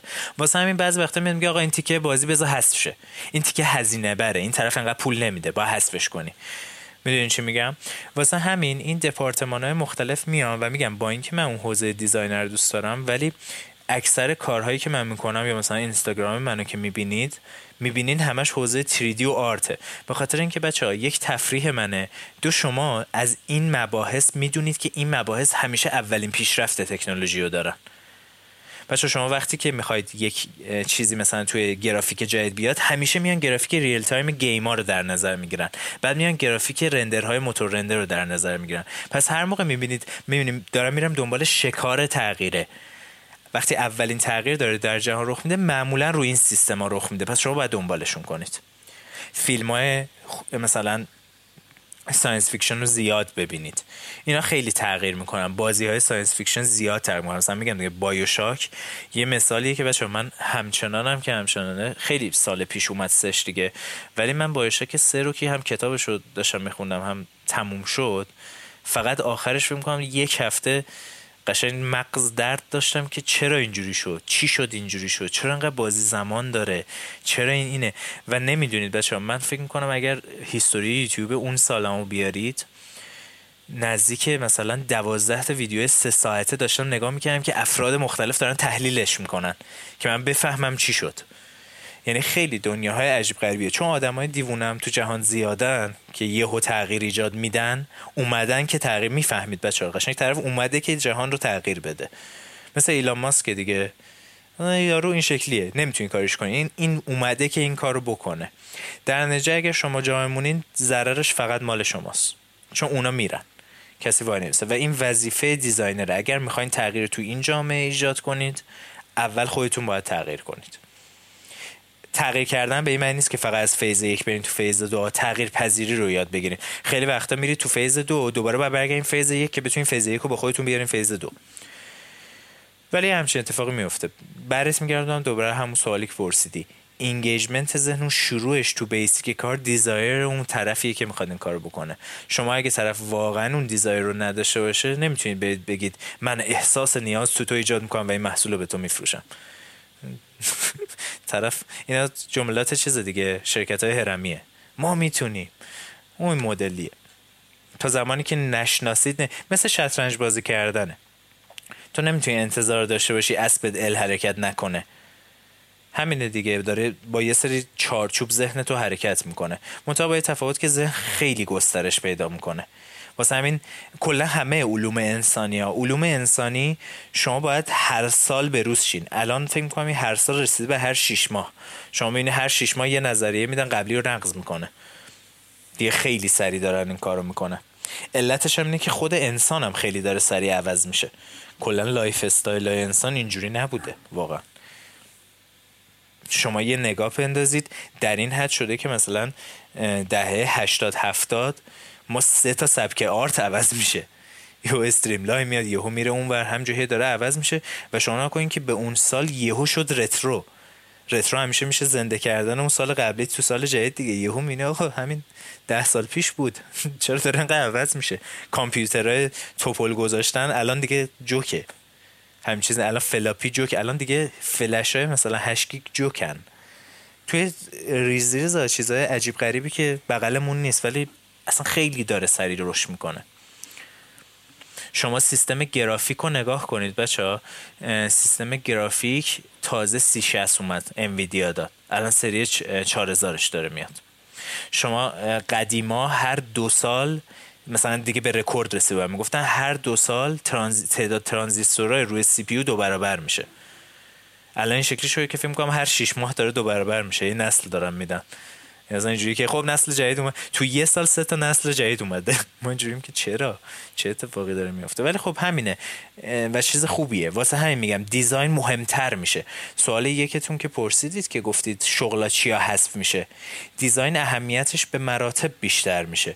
اما بله اون ترم یکیه یا اون دیزاینری که چسبیده میگه نه علاوه غیر همینه، اون جا میمونه، اون حذف میشه، سیستم حذفش میکنه، کسی هم نیازی نیست حذفش کنه. بعد از یه مدت مردم نمیخوانش و همه اون میدونیم دیزاینر یعنی مخاطب. یعنی شما نمیتونید یه پایان‌نامه ارائه بدید مثلا فصل مخاطب شناسی نداشته باشی. اصلا دیزاین درباره مردمه، اسنوگرافیه دیگه، مردم نگاریه، نباشه شما هم نیستید. و این بسیار بیشتر از تمام شغلاست، خیلی مهمه. حالا من یه چیزی هم بگم برگردیم به همون اول که سالی که کیمیا پرسیده بود. یه چیزی که خب تا مثلا تازگی ها من اینا میشنوم اینه که خب خیلی کارفرما واقعا اذیت میکنن اون طراح رو. بعد احساس میکنم مثلا اون متاورس یا اون فضایی که هست خب الان داره به یه سمتی میبره که من خب اینا دارم خیلی میشنوم، یعنی که خب ما میریم طرح کار خودمون رو انجام میدیم، میذارم اونجا، هر کی که دوست داشت بیاد کار منو بخره دیگه. چرا من وایسم با اون کارفرما مثلا حالا هی صحبت بکنم و وقتمو بگیره؟ این نشون میده که درکی از فضای خارج از کشور وجود نداره بچه‌ها. همین شکلی راحت نیست که شما یه کار رو بذارید و بگید من میام میبرم و تمام. بله ممکنه فردی بیاد از کار شما خوشش بیاد، ولی شما تارگت مارکت خوندید، تارگت مارکت مهمه.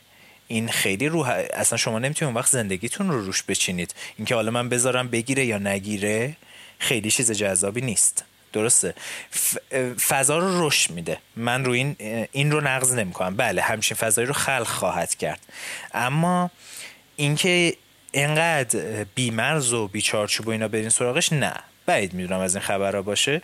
و یه نکته دیگه من رو همین بهتون اشاره کنم، من خیلی میشنوم، فکر میکنم خودتون هم ناراحت میشید، من سر کلاستون هم گفتم فکر میکنم، درسته زینب؟ ببین چند درصدتون، بذار کیمیا رو که نبوده، کیمیا تو ناراحت میشه اگه من بیام بگم نقاشی میکشی نه اسکچ؟ خب چون منتظرم که بازخورد ببینم دیگه. نه آخه مسئله اینه، ببین اگر تو ناراحت میشی که فرد مقابلت، که مثلا میگم بچه من نداشتم، یک پیرمرد 70 ساله کارخونه دار نشسته جلوی من، اگه قراره بیاد مثلا به کار من بگه اسکچ، من واقعا آدم تباهیم. چرا؟ چون من رفتم 4 سال درس خوندم که یکی آدم به من نیاز پیدا کنه. نکته یک. درست؟ پس من یک بهایی دادم به اسم 4 سال عمر زندگیم رو که آقا من یه چیزایی رو بدونم. اگه قرار بود اونم بدونه که بریم خونه دور هم باشیم، چه کاریه؟ خب ولی مسئله اینه، قرار نیست اصطلاحات شما رو بدونه. جامعه شما یک سری اصطلاحات داره، این تو هر جامعه‌ای مطرحه. قرار اصلا من نمیفهم چرا باید ناراحت شد. نکته بعدی، فرقی مگه میکنه حالا تو اسکچ سازی یا نقاشی؟ مهم اینه که کار تو داره انجام شد، مهم اینه که تو تغییرت رو ایجاد بدی. میدونی این دقیقاً همون ایگویه، خب اون حس غرور و ایگویه که ترم یکیه داره. من طراحم، تو باید به من احترام بذاری. بابا ولمون کن. یادتون باشه شما دارید خدمتی ارائه میدین بچه‌ها، حق با اوناست. نکته اینجاست، ما متاسفانه چون یهو میریم بالاتر، جایگاه قضاوتی که میگیریم هیچ، و همیشه بهتری من میگیریم هیچ، سیستم اصلا جذاب نیست. این سیستمی که میگم خیلی وقتا اصلا کار، بله من هم بچه کارفرمایی داشتم که حاضرم باش کار نکنم. کدوم دسته از کارفرما بچه؟ من کسی رو داشتم که اومده میگه بشین بغل من میخوام نرم افزارم وقتی تو کار میکنی یاد بگیرم، من فقط نگاش میکنم، یه لبخند میزنم و پا میشم میرم. ببینید بچه اینم نکته اینجاست، متاسفانه چون شما احساس نیاز در عین حال که ما میگیم ما خیلی خفنیم احساس نیاز شدید میکنیم، بلدم نیستیم به خودمون احترام بذاریم، در حالی که نه، هر جا شما به خودتون احترام گذاشتین مطمئن باشین اونجا شما موفق میشید. این جمله رو از من داشته باشین. من سینه خیلی پایین مشغول کار بودم و دارم بهتون میگم که هر جا به خودت احترام گذاشتی بهت قول میدم که بهت احترام میذارن. باید یاد بدی بچه ها به فرد روبروت که بهت احترام بذاره. شاید اون فراموش کرده. شما همیشه روی حالت بگید که شاید اون آدم فراموش کرده، اون آدم محترمی نیست. شما باید بیاریش اینجا، سوشال اینتراکشن دیگه، با هم باید این کارو بکنیم. و این نکته رو داشته باشن افرادی که فکر میکنن چی میکنن. شما اگر موفق باشید کارفرمای این طرف رو در واقع اوکی باهاش کار کنید، میتونید هر طرفی رو باهاش کار کنید. این که شما بگین تو اون طرفم، بچه این یک علمه، علم پرزنت کردن. و من جزو کساییم که بچه من خدا رو شکر جزو شاگرد اولا بودم، ولی خودم میدونم چی کار میکردم. خب بچه من درسی داشتم که میتونید از همکلاسی های من گواه بگیرید که مبلمان شهری میومدم سر کلاس صبح، ساعت 8 صبح کلاس شروع میشد، خواب میومدم، چی کار باید میکردیم؟ بچه ها میخندیدن تو هیچ کاری نکردی، هیچ کمیش کاری نکردم. من واسه اینکه استاد ناراحت نشه اسم نمیبرم چون استاد خیلی گوگل مگولی هم بهتون میشناسید، واسه اینکه ناراحت نشه بچه ها دفترچه خالی میرفتم میشستم جلوی استاد، جلوش اسکش میزدم، ایده پردازی میکردم، روش دفاع میکردم. واسه همین میخوام بهتون بگم بچه ها علم پرزنت کردنه حتی مهمتر از خود طراحیتونه. یک چیزی داریم به اسم بلک هت و وایت هت. میگه اگر شما میخواین تغییر وایت هتی، یعنی تغییر به شدت مثبتی در طول زمان ایجاد کنین، اولین کار اینه که طرف رو جذبش کنین با بلک هت ها. حتی اگه دارین کار اشتباهی میکنین جذبش بکنید، بعدش شما میتونین حرف شما رو بشنوه. تازه این خیلی مهمه. متاسفانه خب این سیستم رو رعایت نمیکنن ایرانی‌ها. یعنی شما فرض کنین الان رسیدید به متاورس، حرف شما رو من تکرار میکنم دیگه، اوکی کارت هم گذاشتی، من اومدم خوشم اومد، آیا میتونی منو قانع کنی که بگیرم؟ حالا مسئله اگه بیفته رو قانع کردن تو، از هر 100 نفری که میان سمتت چند نفر قانع میشن این کارو بکنن؟ این فضا فضای جدیدی نیست بچه. شما قبلا کیکستارتر هم داشتید، درسته؟ وقتی کیکستارتر بوده فقط فرقش اینه ویژواله دیگه، یک کوچولو داریم زندگیش میکنیم، ولی کیکستارتر هم شما ایده میذاشتین قرار بود پول جمع کنین. همین الان هم شما میتونین به طرق مختلف این کارو بکنین، مانعی وجود نداره، همینطور که الان دارن تو فضای بورد گیم این کارو میکنن، درسته؟ پس شدنی هست، ولی مسئله اینه تا چه حد به خودتون مطمئنید. مثلا آره من شاید بچه‌ها چون این کار رو خیلی دوست دارم و از سن پایین دنبالش کردم و واقعا پرزنت کردن رو بلدم و دوست دارم، آره میتونم بگم من حداقل زندگیم رو میتونم روی این حالت بچرخونم. ولی اینکه شما هر ایده‌ای رو بذارید بدون هیچ نظارتی، اولا یه نکته پیش میاد، از کجا مطمئنین؟ انقدر پلی تستتون کجاست؟ تست کردنتون کجاست بچه ها؟ آره من این رو میتونم تضمین بدم که شما اگر فضای متاورس برای تست کردنتون استفاده کنین که قطعا در آینده رخ میده، موفق ترین حالت ممکنتون میشین. بزرگترین مزیت فضای متاورس برای یک طراح اینه که به شما امکان فضای تست واقعی تر میده، تا شما مثلا برید چه میدونم پرسشنامه پر کنید. یعنی من واقعا پرسشنامه، من تا حالا تو زندگیم پرسشنامه واقعی ندیدم، یه نفر پرسشنامه رو واقعی من تا حالا ندیدم پر کنه. یعنی هر موقع زدم این شکلی هم که دقیقاً داری برعکس میگی. خودم پرسشنامه رفیقام واقعی پر نکردم بچه‌ها. یعنی شکلی که یه سری جا دارم میزنم شکلی هم که خب نه من اصلا اینو نمیخوام، اصلا من کاربر تو نیستم، دارم چرت و پرت برات پر میکنم. یعنی یادم یک بار برای که دوستان پر کردم و آخر سر که خودم لجم گرفته بود از این سیستم براش نوشتم، آخرش همه رو پر کردم، گفتم حالا این خط تو داری میخونی، من اصلا کاربر تو نیستم، وقت تو داری تلف میکنی. نکته اینجاست داره جای اشتباهی میره. شما باید یه در واقع اصولی ترینش اتنوگرافیه دیگه، شما برین شروع کنین مشاهده کنین، طرفو دنبال کنین و دیتاشو بکشین، ولی خیلی کنده تو فضای واقعی و خیلی ریسورس زمانی میبره، درسته؟ حالا ولی فضای متاورس به شما امکان میده شما اتنوگرافی کنین در زمان و ریسورس پایینتر. این خیلی فضای مثبتیه برای طراح. شما به نظر من اینکه شما برید طرحو بذارید بگید بله پذیرفته شد، نه، به خاطر اینکه اون وقت من میفهمم شما دید طراحی ندارید، چون طراحی مسئله رفت و برگشته. بچه شما، من یه بازی مرج داشتیم میزدیم، بچه مرج خیلی بازی ساده ایه، اصلا این بازی مامان پسند، 23 تا فایل اکسل تست ما داشتیم واسه بازی که قراره تو یک هفته بیاد، طول عمرش یک هفته است بچه، یعنی ما میدونستیم یه هفته ای میمیره. ما پیش بینی اصلا بچه به اینا میگن بازی هایپر کژوال. بازی هایپر کژوال نهایت تایم این که شما کدشو بزنی، آرتشو بزنی، دیزاینشو کنی یک هفته است. یه سری بازی کوتاه یک لول است که هی تکرار میشه. اونو مثل 2048 بشه. 2048 رو دیدین؟ چقدر مسخره است. یعنی فقط عدد دیگه، شما اینجا اعداد رو میکس می‌کنین میره بالا. اصلا آرت خاصی نداره، دیزاین خاصی نداره، مسئله ریاضی کد خاصی هم نداره. تو یه روز میزنی قراره 3 هفته عمر کنه در بهترین حالت. بله افرادی هستن که بعد از یه سالم بازیش میکنن ها، ولی نکته اینجاست شما سودتون رو رو 3 هفته کردید رفتید. خب حالا فرض کنیم ما واسه همچین بازی دارم میگم 2048 23 تا فایل اکسل باید ببندید.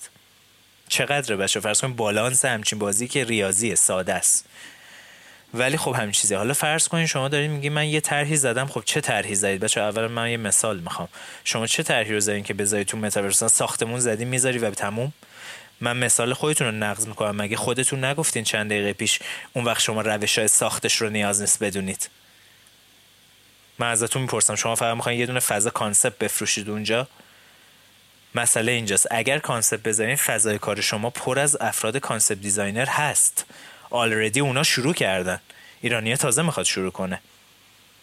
باید حواستون به این موضوع هم باشه. یعنی از لحاظ بیزنسی من این رو یه کوچولو سیف نمیدونم که شما بگید چون کارفرمای ایرانی منو درک نکرد پس من اونجا پذیرفته میشم. نه، لزومی نداره.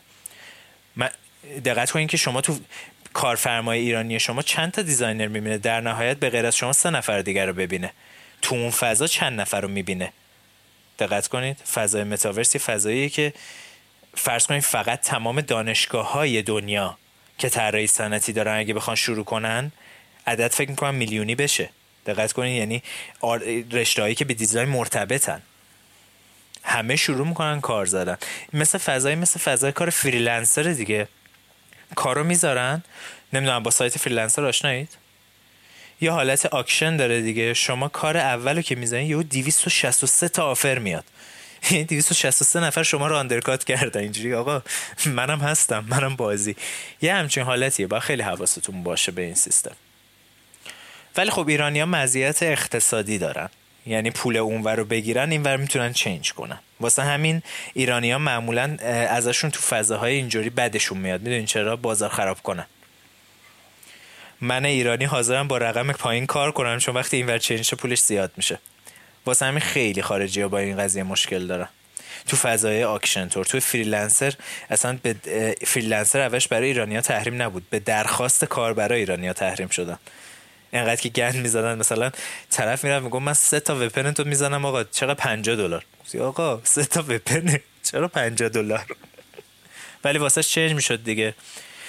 کارفرمای ایرانی قرار بود چقدر بهش پول بده؟ 300,000 تومان. میگفت 300,000 تومان شد تو زمان کمتر 1,500,000 تومان. میدونی واسه طرف سوده. متاسفانه چون اینور با اونور همخونی کیفی نداریم و میدونی واسه اون طرف هم برده. میدونین چرا؟ طرف وقتی داره $50 میره انتظار معجزه که نداره شما بهترین کار دنیا رو بدید بهش. حالا وقتی یه کار نسبتا خوب بهش میدید از این با خودتون کار میکنه. اون پول کمتر میده، شما پول بیشتر میگیرید، وین وین برای جفتتون، ولی در نهایت کل جامعه به فیل میره. مسئله اینجاست. یه همچین چرخه ده. واسه جواب سوالت همچنان میگم لزومی نداره. نه بله واقعا فضای جذابی خراب کنه و واقعا این اتفاق میفته، ولی رقابت اینجوری نیست که بگی اوکی فقط دنیا برای تو طراحی شده دیگه، هی میره تو بر رپیوتیشن بسازی و فضاییه که اون هم چالش‌های به شدت خاص خودشو میگیره. یه چند سوال مونده که مطمئنم شما بین حرفاتون پاسخ دادین و هر کسی جواب ذهنی توی یه چیزی داره میدونه دربارش، ولی گفتم به صورت موردی بگم، یه گفتگوی کوتاه دربارش جمع‌بندی بشه کل موضوع، ولی بیشتر وقت شما رو نگیرم، هم که الانم خیلی زیاد گرفتیم. خیلی نه خواهش میکنم، خیلی عالی، من دارم لذت میبرم. ما بیشتر شما گفتیم که بچه‌ها فضای خارج از کشور رو درک نمی‌کنن. خب به نظرتون راه درک فضای خارج چه شکلی است؟ کار کردن. بچه‌ها شما دو تا ترس دارید. من هم داشتم. بچه‌ها من خیلی باهاتون اختلاف سنی خاصی ندارم. نکته یک. خب دو، من از این مرزه رد شدم و میفهمم تازه هم رد شدم. خب این مثلا شاید 2-3 ساله. خب این حس جذابی داره. یک، شما دغدغتون کارتونه. کارتون هم 2 تا جنبه داره، قضاوتی که از بیرون یا خانواده‌تون انجام میشه یا دوستای نزدیکتون، دو خودتون دوست دارید آقا مثلا الان ناگهان خانم‌ها دوست دارن مستقل‌تر باشن، الان دیگه این خیلی داره ترند میشه، خب شما دوست دارید بتونید این کارو کنید، چه بهتر که از رشته‌ای که دوستش دارید این کارو بتونید بکنید. پس این یک مزیت اولتونه که کار کنید. خب دو، از فضای دانشگاه خارج میشید. بچه‌ها ببینید شما تو دانشگاه چه اتفاقی میفته، طرح و تا پایان ترم یه دیزاین اولیه میدید، علناً آیدیا میدید، شما تستی نمیکنید. خب وقتی تست نکنید شما دیزاین نکنید. من اولین بار سر پروژه خلاقیتم توی دوره لیسانس خلاقیت رفتم یه بورد گیم زدم و رفتم تو دل کافه های بازی شروع کردم تست کردم و چقدر به بازیم گند زدم، چقدر بازیم تغییر کرد. تازه فهمیدم آها دیزاین اینه، اصلا اون چیزی که ما داشتیم جوک بود. یعنی من مثلا میرفتم چه میدونم مبلمان میدادم، پروژه ارگونومی میدادم، اینجوری بودم که اوکی خب که چی، استاده بهم نمره رو داد قرم نزد، همین. اینه فضا رو درک کنین. دو، وقتی با فضای کار خارجی کار میکنین یه چیزی مطرح میشه براتون، ادیت بچا، ادیت بی‌نهایت سر رنگ. بچا من یه پروژه داشتم 64 تا ادیت رنگ خورد. 64 حالت ادیت رنگ. چرا؟ چون من داشتم رندر میگرفتم یه نوری تابیده میشد، اون کد رنگ رو من میداد، وقتی من میزدم تو اون نور اون رنگی که میخواست نمیشد و من کوررنگی دارم بچه ها. من واقعی بیماری کوررنگی رو دارم، نه اینکه بگی مردان دارم، یعنی من با کد رنگ کار میکنم. ببینین چه عذابی من اون وسط داشتم میکشیدم دست این. در نهایت ازش خواهش کردم، آوردمش شیر اسکرین کردم توی دیسکورد که بیا این تیکه آخر رو با هم پیش بریم، من رنگو برات عوض میکنم، بگو کی راضی شدی. خب یک میگم درکی نرین به خاطر اینکه بچه‌ها چند درصدتون اگه معلوم، چون داشتم مثلا من الان یه نفر رو داشتم، من معمولا بچه‌هایی که با خودم پروژه هاشون رو انجام میدن، یعنی مثلا مطمئنم 3Dش اوکیه، مطمئنم رندرش اوکیه، میشن کمک دست خودم. من یه سری پروژه که وقت نمی‌کنم میدم بچه‌ها بزنن، مثلا که وقتی مثلا قبل به لانچ گیم نزدیک میشیم سرم شلوغه، میام یه سری پروژه رو میدم به بچه‌ها. چند درصدتون همین الان اگه من بهتون بگم الان یه پروژه دارم و طرف انگلیسی باهاتون صحبت می‌کنه، میتونید همین الان قبولش کنید و استرس نگیرید. میدونی چی میگم؟ اینه که میگم یک بار انجام بدید فیل میشه کاری که بعد اگر خیلی میترسید کاری که میکنید برید تو سایت پونیشا، برید تو سایت سیجی نیشن، شروع کنید سایت های ایرانی که کپی خارجیه. ببین سیجی نیشن کپی آرت استیشن، پونیشا هم کپی فریلنسره. آره میدونم بهتون پول نمیدن، آره میدونم کارفرما میتونه رو مختون را بره بچه، ولی کارفرمای خارجی خیلی بیشتر میتونه رو مختون را بره، به خاطر اینکه اون کار درست رو ازتون میخواد. ایرانی خیلی وقت خودش نمیدونه کار درست چیه، ولی اون میدونه، اونی که اونور بهتون کار میده یه چیزی رو دقیق ازتون میخواد. واسه همین یوم این طرف 63 بار میاد ادیت رنگ میده، آقا این اون نیست. حالا تو بیا بگو به خدا من اون کدی که تو داری میده رو دارم میزنم، میگه این اون نیست، اون دیگه نمیدونه، اون نمیدونه. ببین طرف که دیزاینر نیست، که طرف درک محیط نور کیشات نمیدونه، اصلا نمیدونه کیشات چیه. اون میگه عکسو به من بده، مثلا نمیگه مثلا برو با کیشات برای من رندر بگی، که طرف این شکلی که وقتی رندر رو میگیره میگه میخوام اینو تو تبلیغاتم استفاده کنم، این شبیه جسم اصلیم نیست. میگه اینو میخوام بذارم کاتالوگم، این شبیه جسم اصلی نیست، اینو میخوام بذارم رو سایتم، شبیه نیست. و خارجی واسش مهمه که دروغ نگه به مخاطبش، درسته؟ پس این خیلی مهم میشه. اگر جمع بندی بخوام بکنم کار کردن میشه. یک، شما از فضای دانشگاه خارج میشین، دو، دوست دارید کار کنین، سه، بچه‌ها وقتی شروع به کار کنید متوجه میشین خیلی از چیزا با چیزی که واقعا تو دانشگاه بهتون میگن زمین تا آسمون فرق داره. پس این توصیه منه، شروع به کار کنین. نهایتش چی میشه؟ فیل میدید. اوکی بچه، فیل یه جمله نمیدونم کی میگفت ولی میگه فیل شدن رو باید یاد بگیرید بچه ها. تعریف درست فیل شدن، کسایی که فیل میشن ناامید میشن به خاطر اینکه فیل شدن رو یاد نگرفتن، به خاطر اینکه وقتی فیل میشن دیتایی ازش خارج نمیکنن، فقط ناامیدیش میمونه. ولی وقتی شما یک هدف دارید، یک مسیر دارین، طبعا موفق میشید. من کار یکی از بچه‌ها رو روی سایت نکسوز مات، بحث همون مادینگ دیزاینی که داشتیم، گذاشته بودم. فکر می‌کنم کارش نزدیک 300,000 دانلود خورده بود، یعنی فکر می‌کنم $300 برای کار اولش گرفته بود. $300 برای کار اول تو اون سایت، یعنی فکر می‌کنم رکورد منو خیلی زده، چون کار اول من فکر می‌کنم ترکوندم 900 تا دانلود خورد بچه‌ها، 300,000 دانلود خورده. من کارم خوب بود ولی دانلود نخورد. مسئله اینه که چقدر اون موقع ترندم شناسایی کنید، دقیقاً برید اون چیزی که میخوان رو بهشون ارائه بدید. ولی من پیشنهادم، توصیه‌ام همیشه کار کردنه.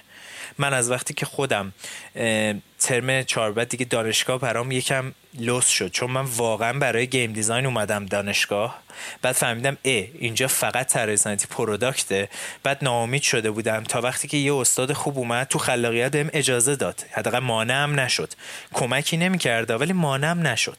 این خیلی مهمه، گذاشت من ریسک کنم اون کارو بکنم. وقتی اون کارو کردم شد بهترین کار کلاسش، با خودش شروع به کار کردم بعد از اون کلاس و راهتون وا میشه.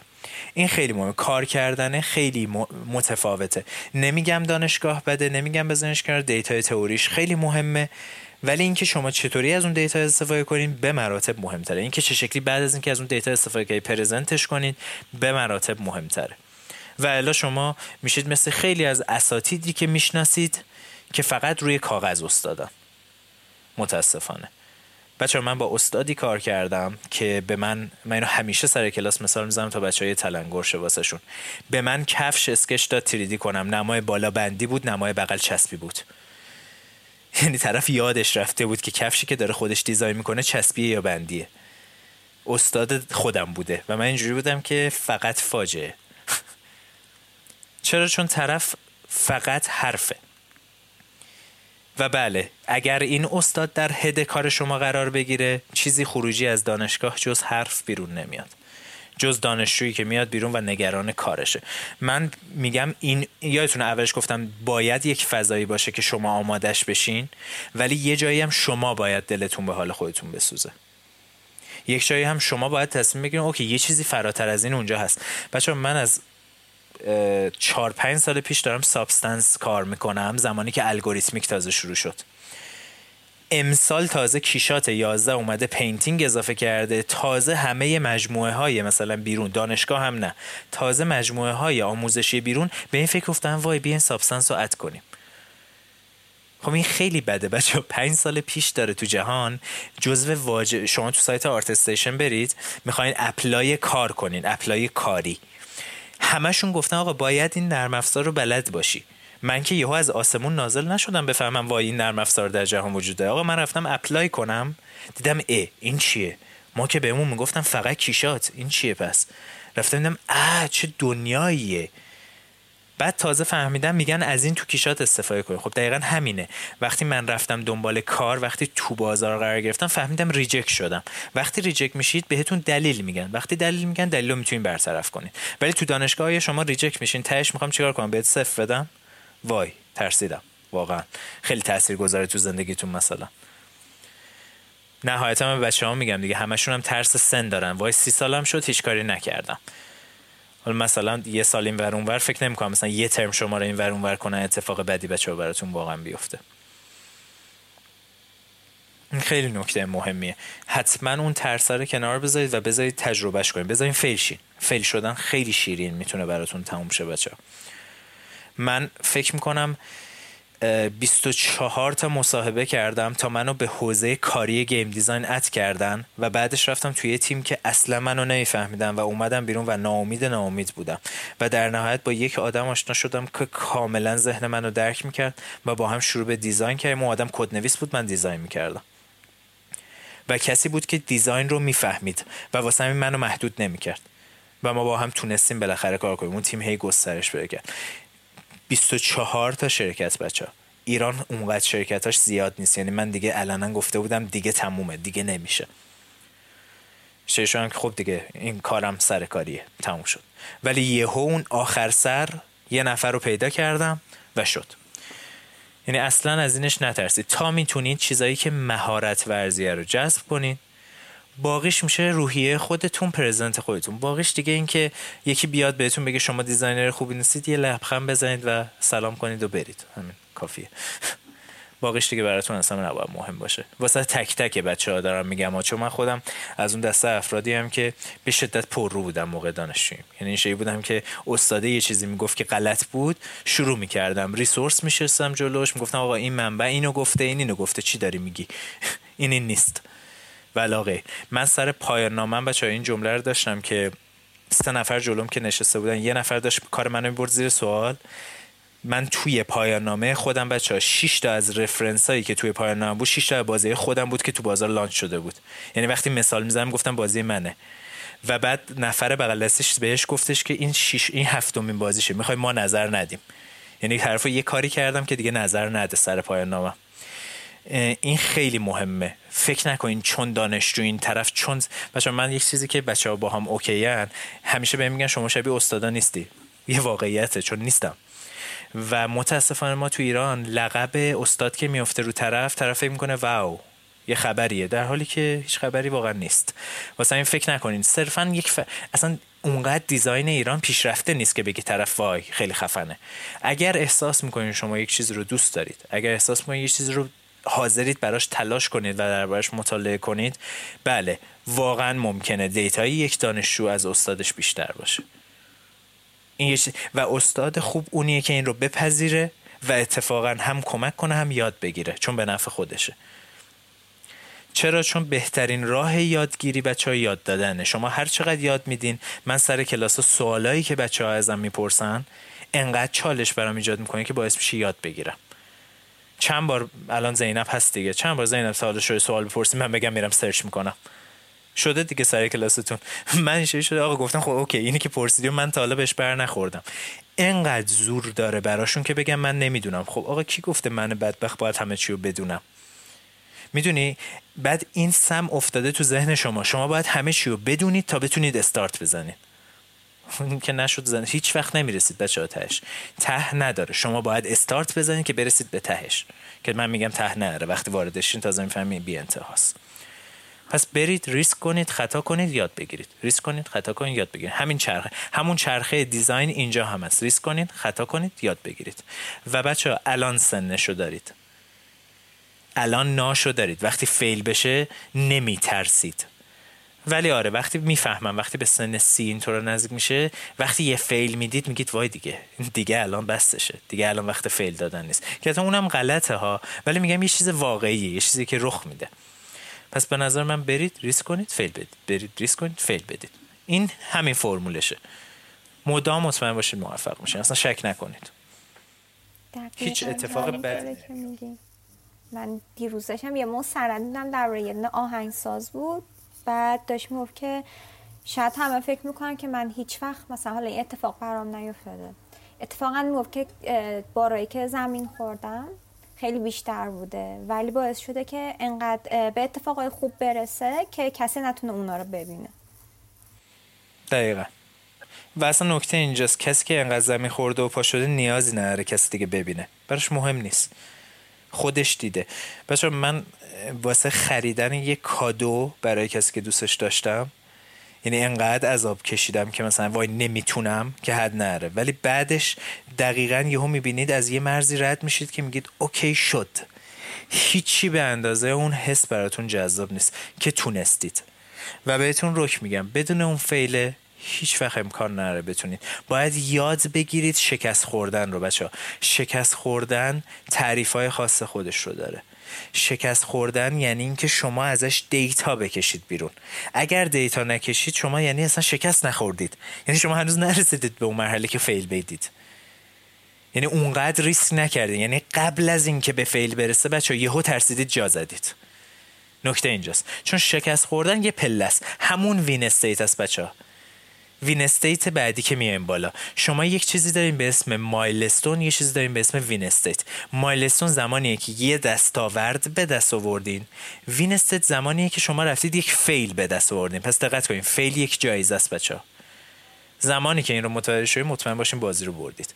شما الان تو یک بازیید، بازی زندگی، بازی که ذهن شما داره میگه آیا من موفق میشم آیا نمیشم، آیا چالشم این میشه که مثلا میگم کارم اینجا نپذیرفت برم بدم به متاورس یا نه بهتر از اون کارم رو جوری ارتقا بدم و جوری پرزنت کنم که مهم نباشه متاورس یا اینجا ببین مشکل نه، شما تمرکز میکنین روی پلتفرم، شما باید تمرکز کنین روی دیزاین، شما باید تمرکز کنین روی خودتون و ذهنتون. بعدش پلتفرم بهتون محدودیت میده. اینجا اونجاییه که یادتونه یه مثال زدم، گفتم طرف میگفتش آیا مثلا بازی سوشیال دیداکشن باید چند نفره باشد؟ اینجا اونجاییه که زمانی که شما رو خودتون تمرکز کردین میتونین بازی ارائه بدین که دو نفره باشه ولی سوشیال دیداکشن مثلا محسوب شه. اینجاست که شما برد کردید. اینجا یهو پیشرفت می‌کنین. علتی هم که اینو میگم الان یه موقع یه نفر به این چون میدونم میبینن اعتراض نزنن، سوشیال دیداکشن بازیه که دیداکشنیه که تعدادش بالاست. وقتی میگم دو نفره یعنی اینکه سوشیال دیداکشنه ولی دو نفره هم میشه بازیش کرد. این یک حرفه‌ای بودن. شما تو بورد گیم مود بازی نداریم ولی کسی که میتونه همچین کاری کنه به نظر فرد خاصیه و این اتفاق میفته. اصلا شک نکنید بچه‌ها، فیل شدن رو یاد بگیرید. خیلی کار زیباییه.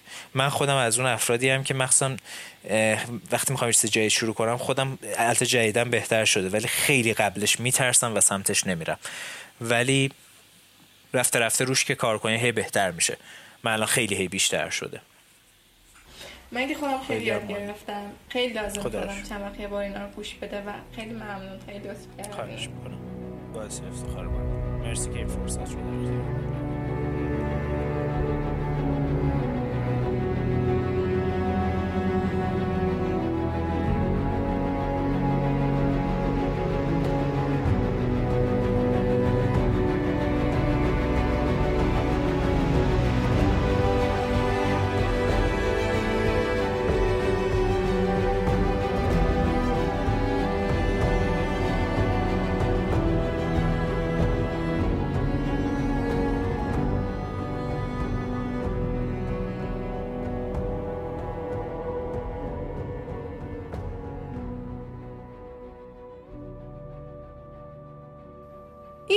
قسمت 11، آخرین قسمت از فصل دوم پادکست کوبیک.